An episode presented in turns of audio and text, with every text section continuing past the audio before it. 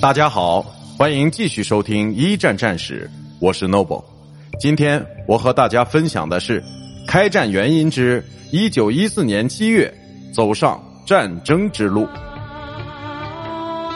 萨拉热窝刺杀事件一开始看起来只不过是奥匈帝国和塞尔维亚之间的区域斗争罢了，但在那之后，危机却迅速蔓延开来。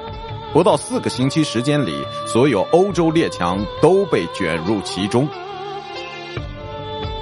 奥匈帝国弗朗茨·费迪南大公夫妇被刺身亡的消息，当时并没有引起欧洲新闻界的兴趣，但却使奥匈帝国政府做出了一个极端的反应。